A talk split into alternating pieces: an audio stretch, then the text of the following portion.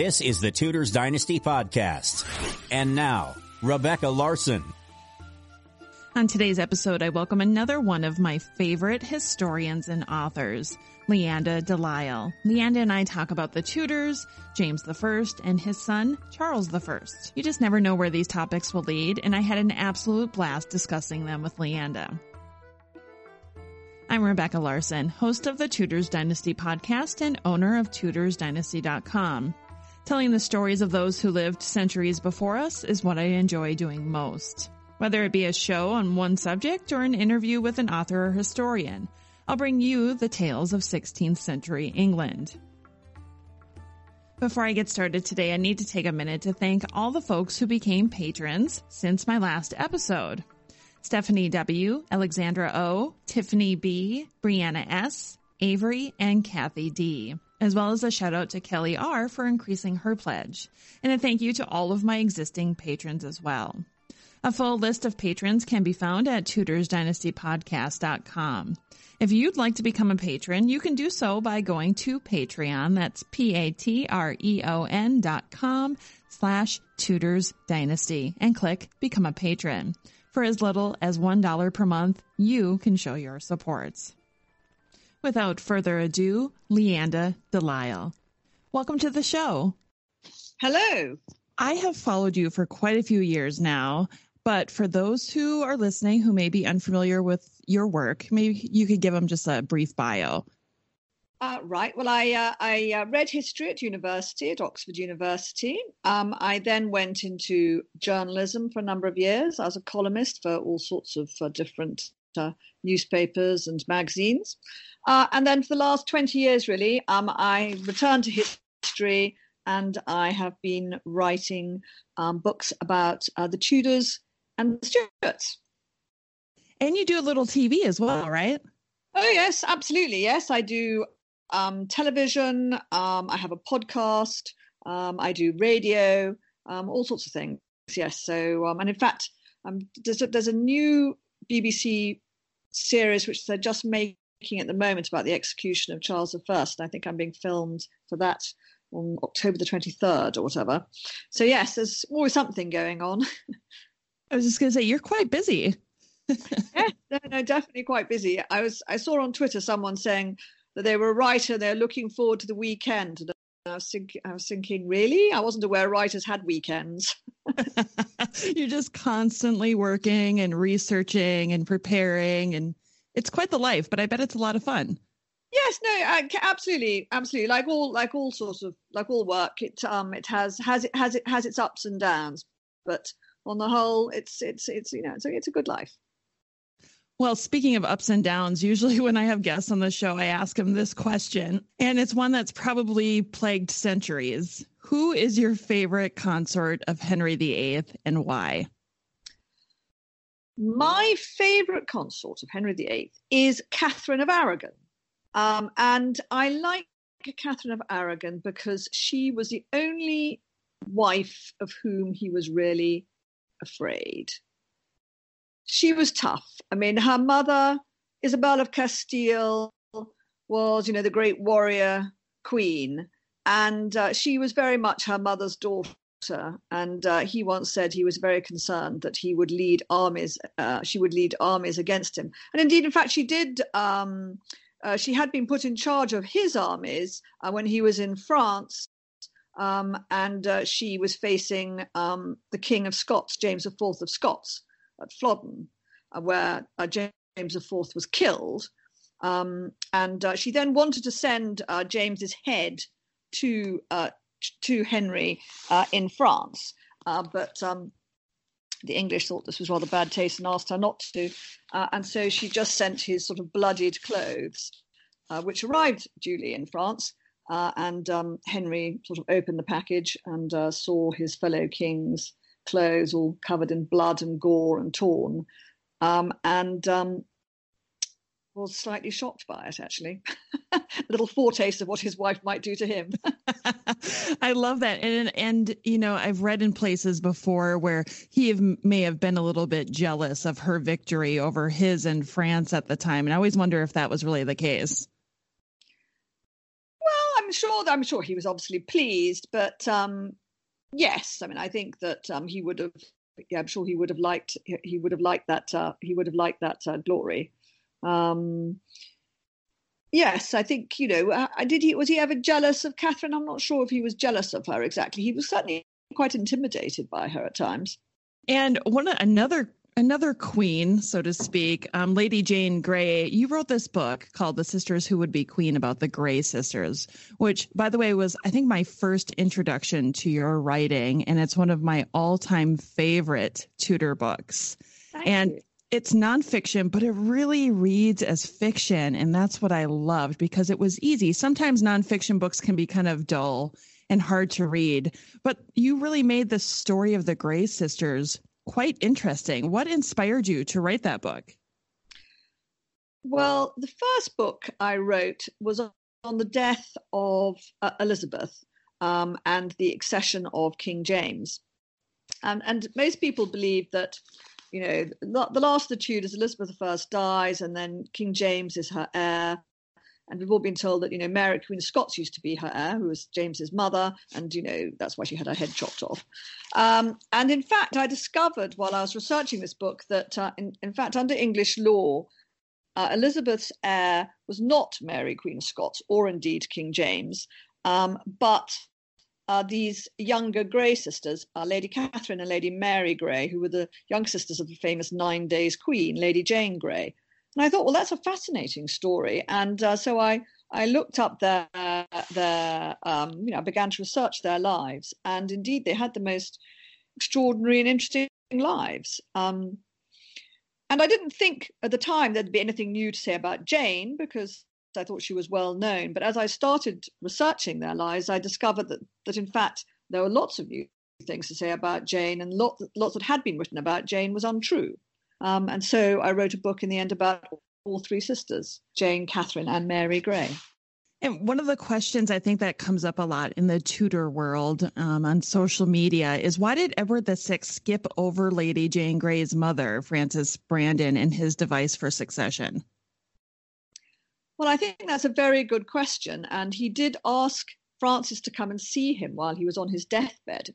We don't know what was said, but he presumably gave her some good reasons for doing this.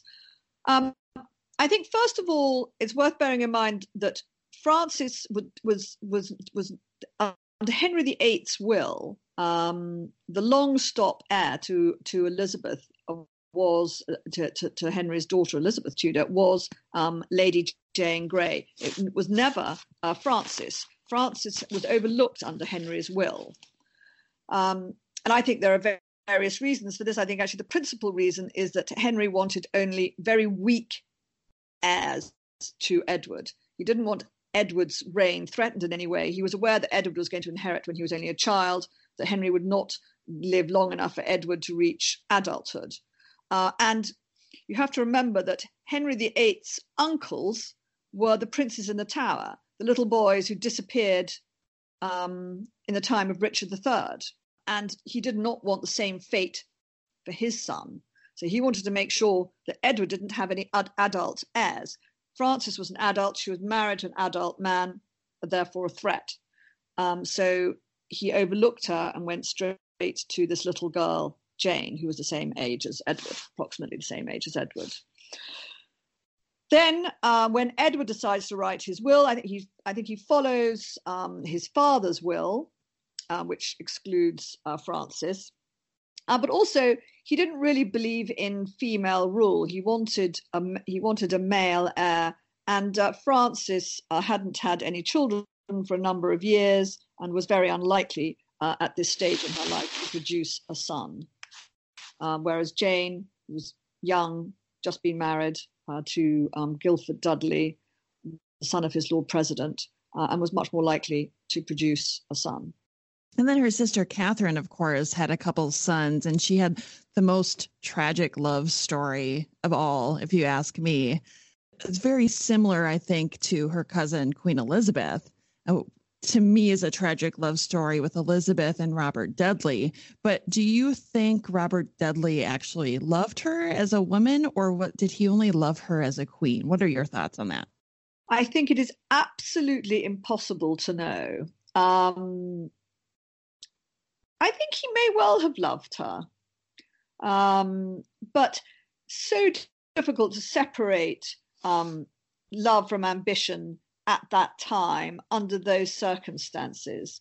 There's a saying by a Greek philosopher called Demosthenes, and he says that there's nothing easier than self-deceit, because what a man wants to believe, you know, he believes to be true. What is convenient for him to believe, he believes to be true. So Robert Dudley may have believed himself to be in love with Elizabeth because it was convenient for him to be in love with Elizabeth. I mean, he may not even have known himself what his true feelings were. So I don't think one can know.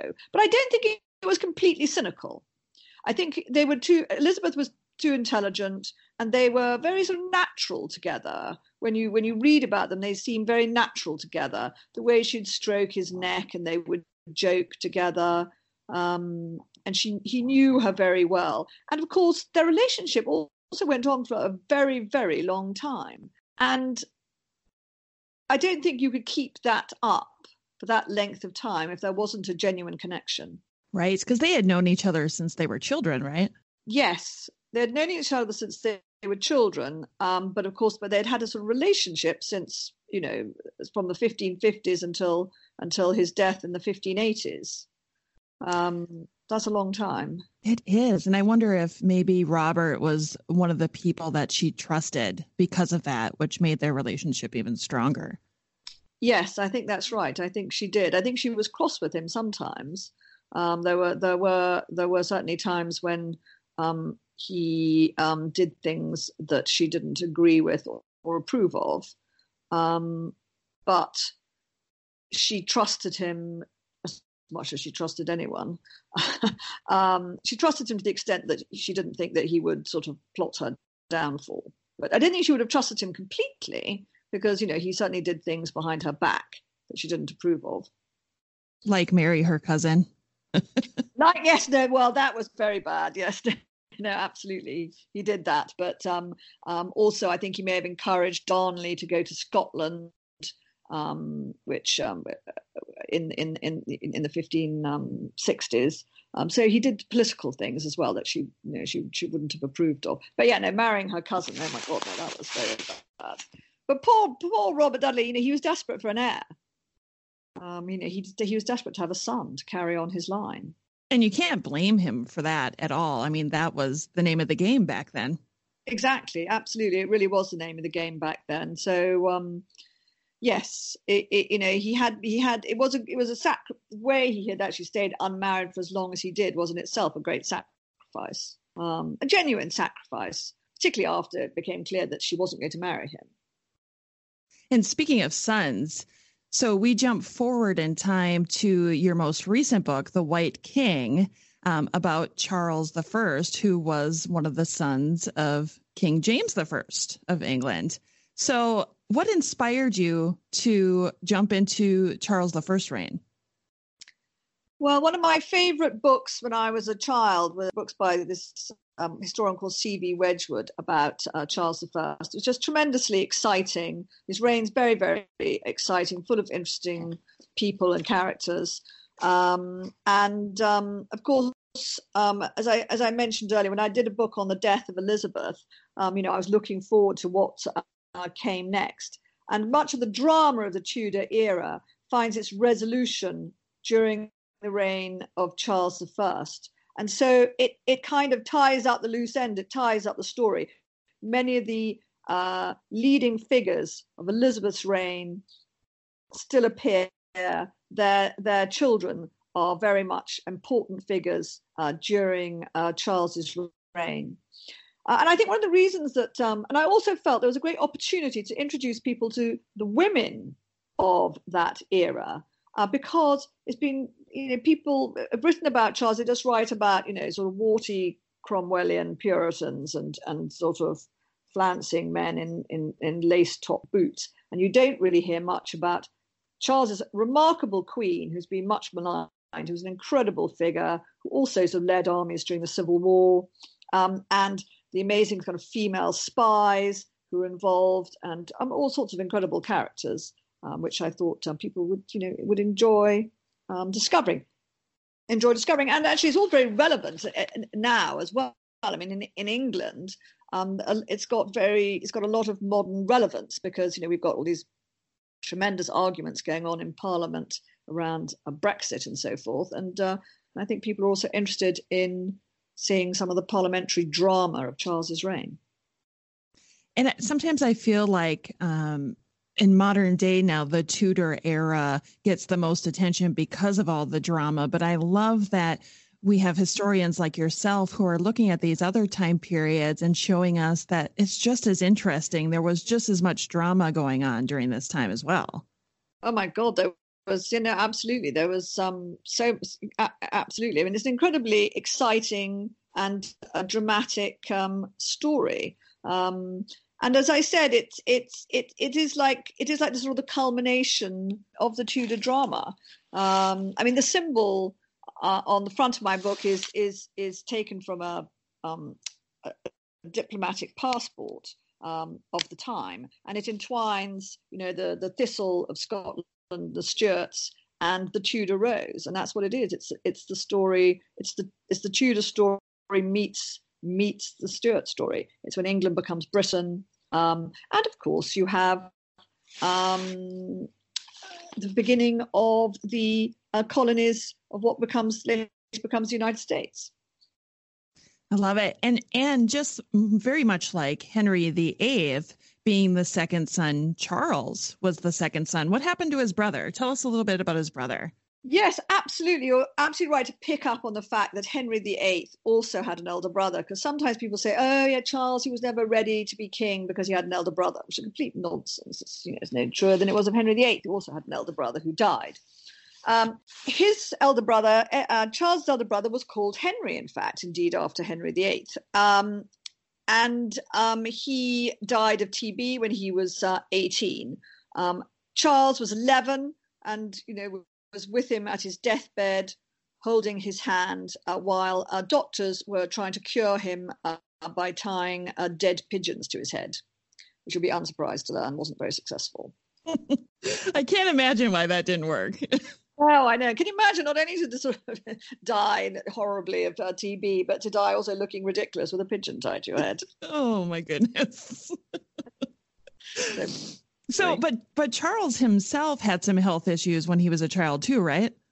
Yes, he did. And there's a lot of untruths written about it. I think he may have had tongue tie, which sort of stops you from, being able to suckle easily. So he was small as a baby and had weak legs.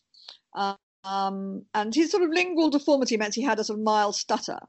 But he was extremely determined, and he trained himself through sort of running and walking and riding to become an extremely fit and athletic young man who was an expert horseman who walked so fast that his courtiers would sort of run to keep up with him. He was very, very energetic. He had a stutter. But it was quite a mild stutter. His exact contemporary, Louis XIII of France, had a really appalling stutter, which nobody ever hears about, but he did.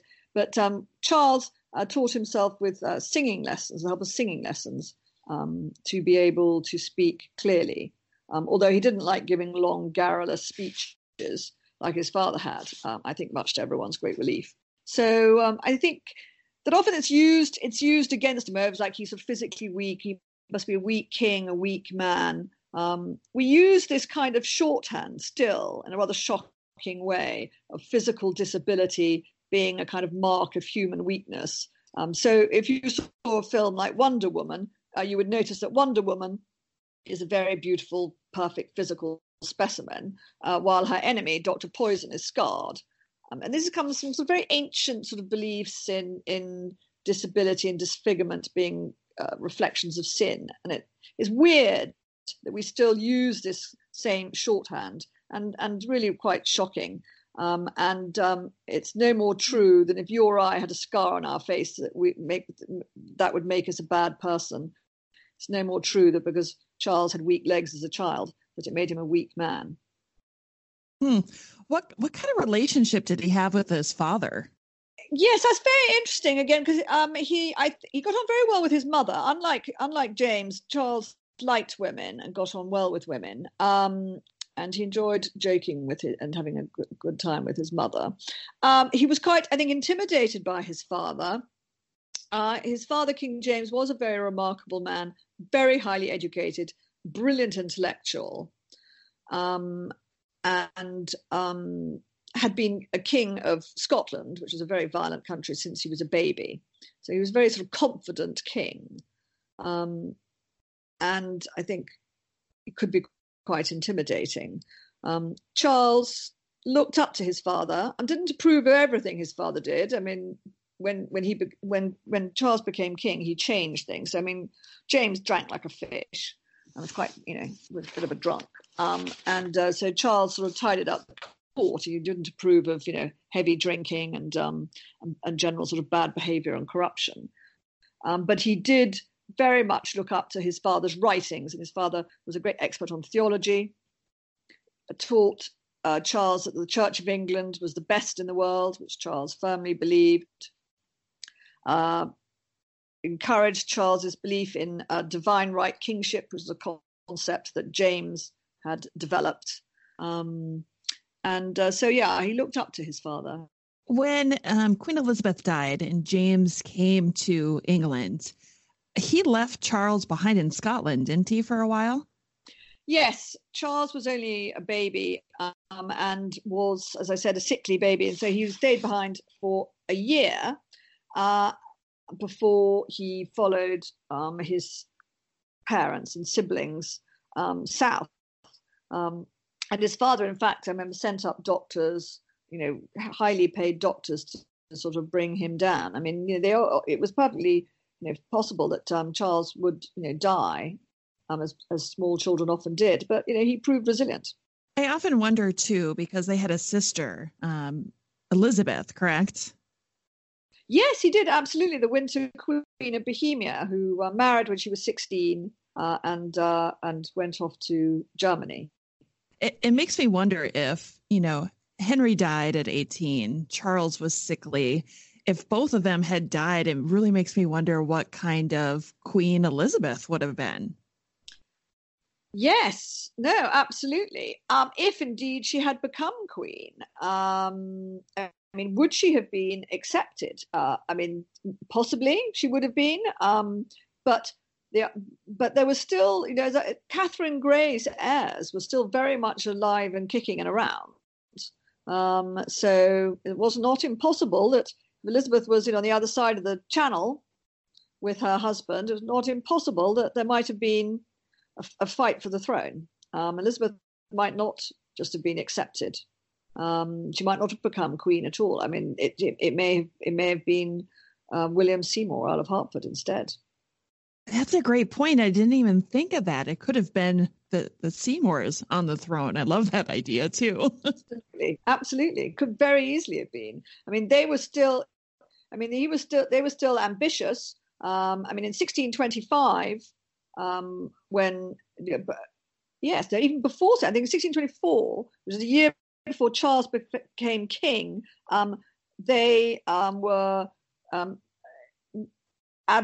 looking to make sure that they could prove that Catherine Grey's marriage was to Edward Seymour, Earl of Hertford, in the 16th century, was valid, and that therefore they were legitimate and had a rightful claim to the throne. They were doing that in 1624, 1625. Even when Charles was king, William Seymour was building this incredible tomb at Salisbury Cathedral, with a monument to his grandmother, Lady Catherine Grey, and her husband. Again, sort of a reminder of who they were, that she was a royal princess. Oh yeah, they were still definitely ambitious at the time. Seems like there's always plots, behind all the scenes. No matter who the monarch was, there's always a plot to put somebody else on the throne. Absolutely. And of course, so again, the Seymour name, this goes back to the reign of Edward VI you were talking about earlier. I mean, you know, this guy is descended from the Protector Somerset, Edward's uncle, who ruled, you know, England after the death of Henry VIII. That's what I mean about actually Charles's life. You know, it isn't Elizabeth's death doesn't really end the Tudor story. These people are still around, and the drama really does continue. I was thinking to find some kind of resolution really when Charles's head is cut off at the end of the Civil War.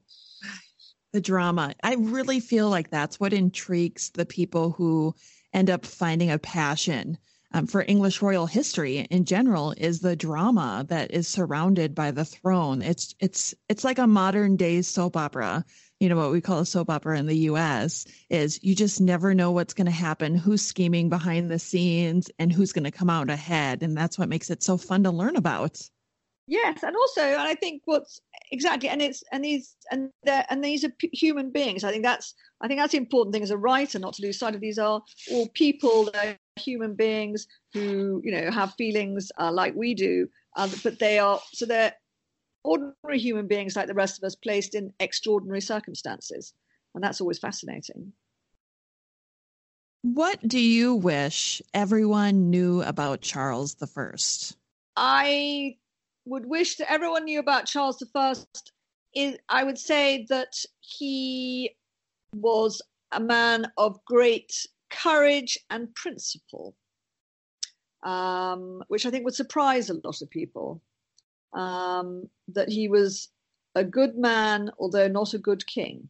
Interesting. Well, I want everybody to go out and buy your book, of course, so that they can learn more about him. But before we get to that and the details on how to get the book, I want to pose the fun question that I ask all of my guests, and I'd love to hear your answer. If I were to give you a time machine, what time in history would you visit? Gosh, well, that's a very interesting question. It's difficult, isn't it? Because I hope I wouldn't be there too long.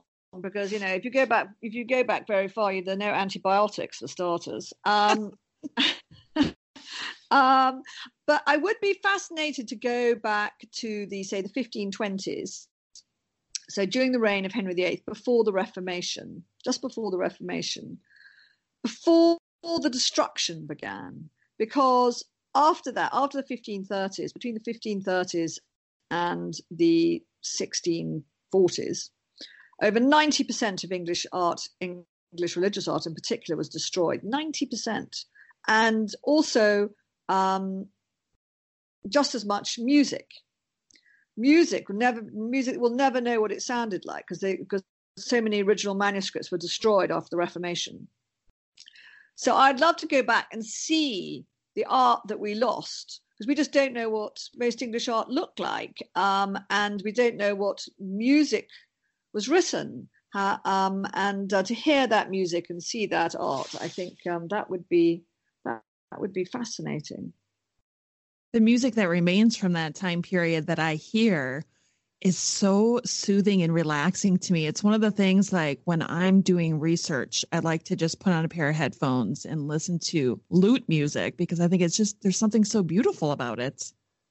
Yes, no, absolutely. There is some lovely surviving music from this period. It's sort of mind-boggling to think what might have been lost. Can you imagine if sort of all Mozart's music was sort of destroyed and we'd never heard it? Yeah, that would be insane. It's how many Mozarts might have, you know, we will never know, lived and died and had wonderful music that people heard that we will never hear because the manuscripts were all destroyed. I've never thought of it that way before. Thank you for bringing that to my attention. A fellow Tudor page on Facebook, it's called The Tudor Prince, posed a question this week that I absolutely loved, and I had to share with my followers as well, that I want to ask you. So if you were to host a dinner party during the Tudor era, what four people would you invite to it and why? Gosh, four Tudor people coming to dinner. It'd be quite tempting to have Henry VIII and three of his wives, wouldn't it? That would make some wonderful blood-curdling scenes, that could be. I don't know. That'd be quite. I think that could be quite fun, and maybe we could get all the wives to turn on Henry VIII. We could have Catherine of Aragon, Anne Boleyn, Jane Seymour, and who should we have as? Who should we have as the? I think it would have to be. I think it would have to be Catherine Parr, poor old Catherine Howard. No, I think I'd have Catherine Parr. I think that could. I think that could be quite fun. We could. They could all. They could all tell him a few things. Tell him a few home truths. I'm seeing like a talk show play out with the three wives and Henry and food being thrown and words flying. It has to be three wives. It had to be three wives. So, gosh, which three would one choose? Catherine of Anne. Oh, gosh, they would quarrel to the death. Catherine Anne and Catherine. Yeah, I think Catherine Aragon, Catherine Parr, and Anne Boleyn would be the three wives I would choose, because I think they would. They'd be the best at standing up for themselves with Henry. I think so, too. Anne of Cleves, as much as I adore her, I feel like she wouldn't add much to the party. No, she is very interesting, Anne of Cleves. And it's so good that more interest is now focused on Anne of Cleves, who, of course, lived the longest, lived right into the reign of Mary Tudor.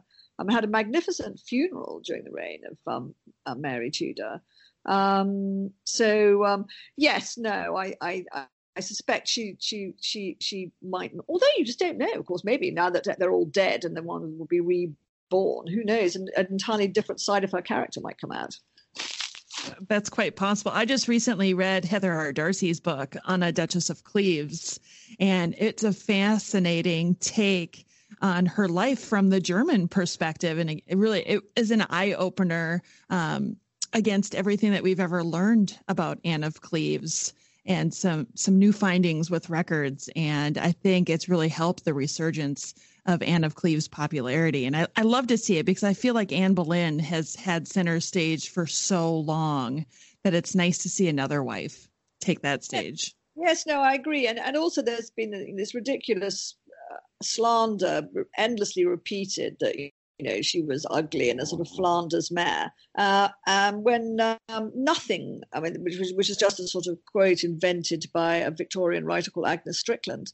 And at the time, you know, she was considered just as attractive as Catherine Howard, but just not by Henry, which is a different matter. And then it's sort of interesting to see why Henry perceived her, particularly in the way he did, rather than. That I didn't. Do you remember that drama? Was it called Tudor or Tudors? Do you remember the Tudors? Do you remember the Tudors? Yes. I loved watching. I watched that with one of my sons. It was such fun. But anyway, one of the things I really enjoyed about the Tudors was it had a really beautiful Anne of Cleves. I don't know if you remember, but she was lovely. And I thought, yes, good for you. Good, you've got a beautiful Anne of Cleves. Yeah, she was a famous singer too, and for some reason, her name is escaping my mind. The actress who played her, very beautiful woman. I remember. She was. It was very nice to be able to see that played out in a different way. So something else that people may not know about you, or I hope they do, is that you have a podcast as well called 10-Minute Tutors. Yes, that's right. And I bring it out monthly, and it's quite short. So I say 10 minutes. I mean, I don't know. I don't do it exactly. So sometimes it's 8 minutes, and sometimes it's 12 minutes, or whatever. You can't don't set, but you're watched by it. Is all I would say. And what I do is I sort of look at different myths or unusual stories that people may not know. So in one, for example, I discuss why Anne Boleyn had her head chopped off with a sword, not with an axe. And it's not the reason which is usually given. It's not because she was brought up in France. And this month I'm doing the story of the Essex ring. I don't know if you can hear this dog snoring in the background. I do hope not. But anyway, I apologize to your listeners if you can hear a dog snoring in the background. I have a very small dog beside me snoring rather loudly.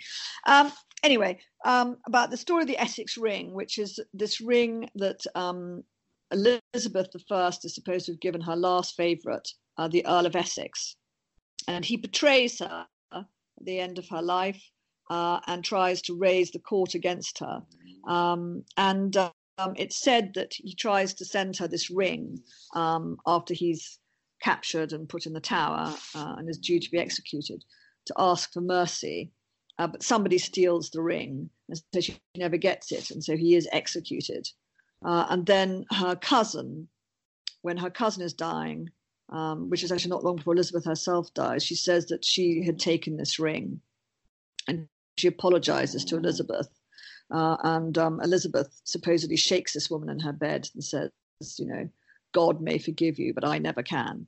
Anyway, the interesting thing is this ring actually exists and is currently in the museum in Westminster Abbey. But I tell in this month's podcast the true story of the ring, which is actually more interesting than the legend. So people might enjoy that. It's only 10 minutes.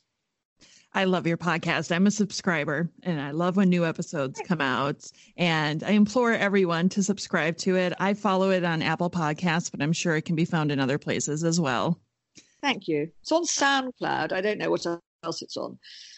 What else? You have so many other things going on. You have books, and of course you have a Facebook page, and you have Twitter and all of that. How can everybody find you and your work? I have a website, leandadelisle.com. I know my name is a nightmare and impossible to spell. It's Leandadelisle. So I have a website which has all my books and also my podcast, and I think links to some YouTube films. There's a YouTube lecture on Jane Grey called England's Forgotten Queen, and there's another one on Charles called Downfall, and it's got some links to all those things as well, I think. Wonderful, and I will include the links to everything so that people can find your work too. Thank you very much. Yes, and thank you, Leanda, so much for being on the show today. It was a great pleasure speaking with you. Yeah, that's quite all right. I very much enjoyed it. And that concludes this episode of the Tudors Dynasty Podcast. Thank you so much for joining me today. You can find my show notes from this episode and how to become a patron at TudorsDynastyPodcast.com. Don't want to miss an episode? Be sure to subscribe at Apple Podcasts, Patreon, Podbean, or anywhere you can find podcasts. Intro and outro music called Folk Round by Kevin MacLeod and Compotech.com. Creative Commons license via filmmusic.io. Thanks for checking out the Tudors Dynasty Podcast. Read more on the blog at TudorsDynasty.com. Follow Tudors Dynasty on Facebook, Twitter, and Instagram. Subscribe to Tudors Dynasty on iTunes. Thanks for listening.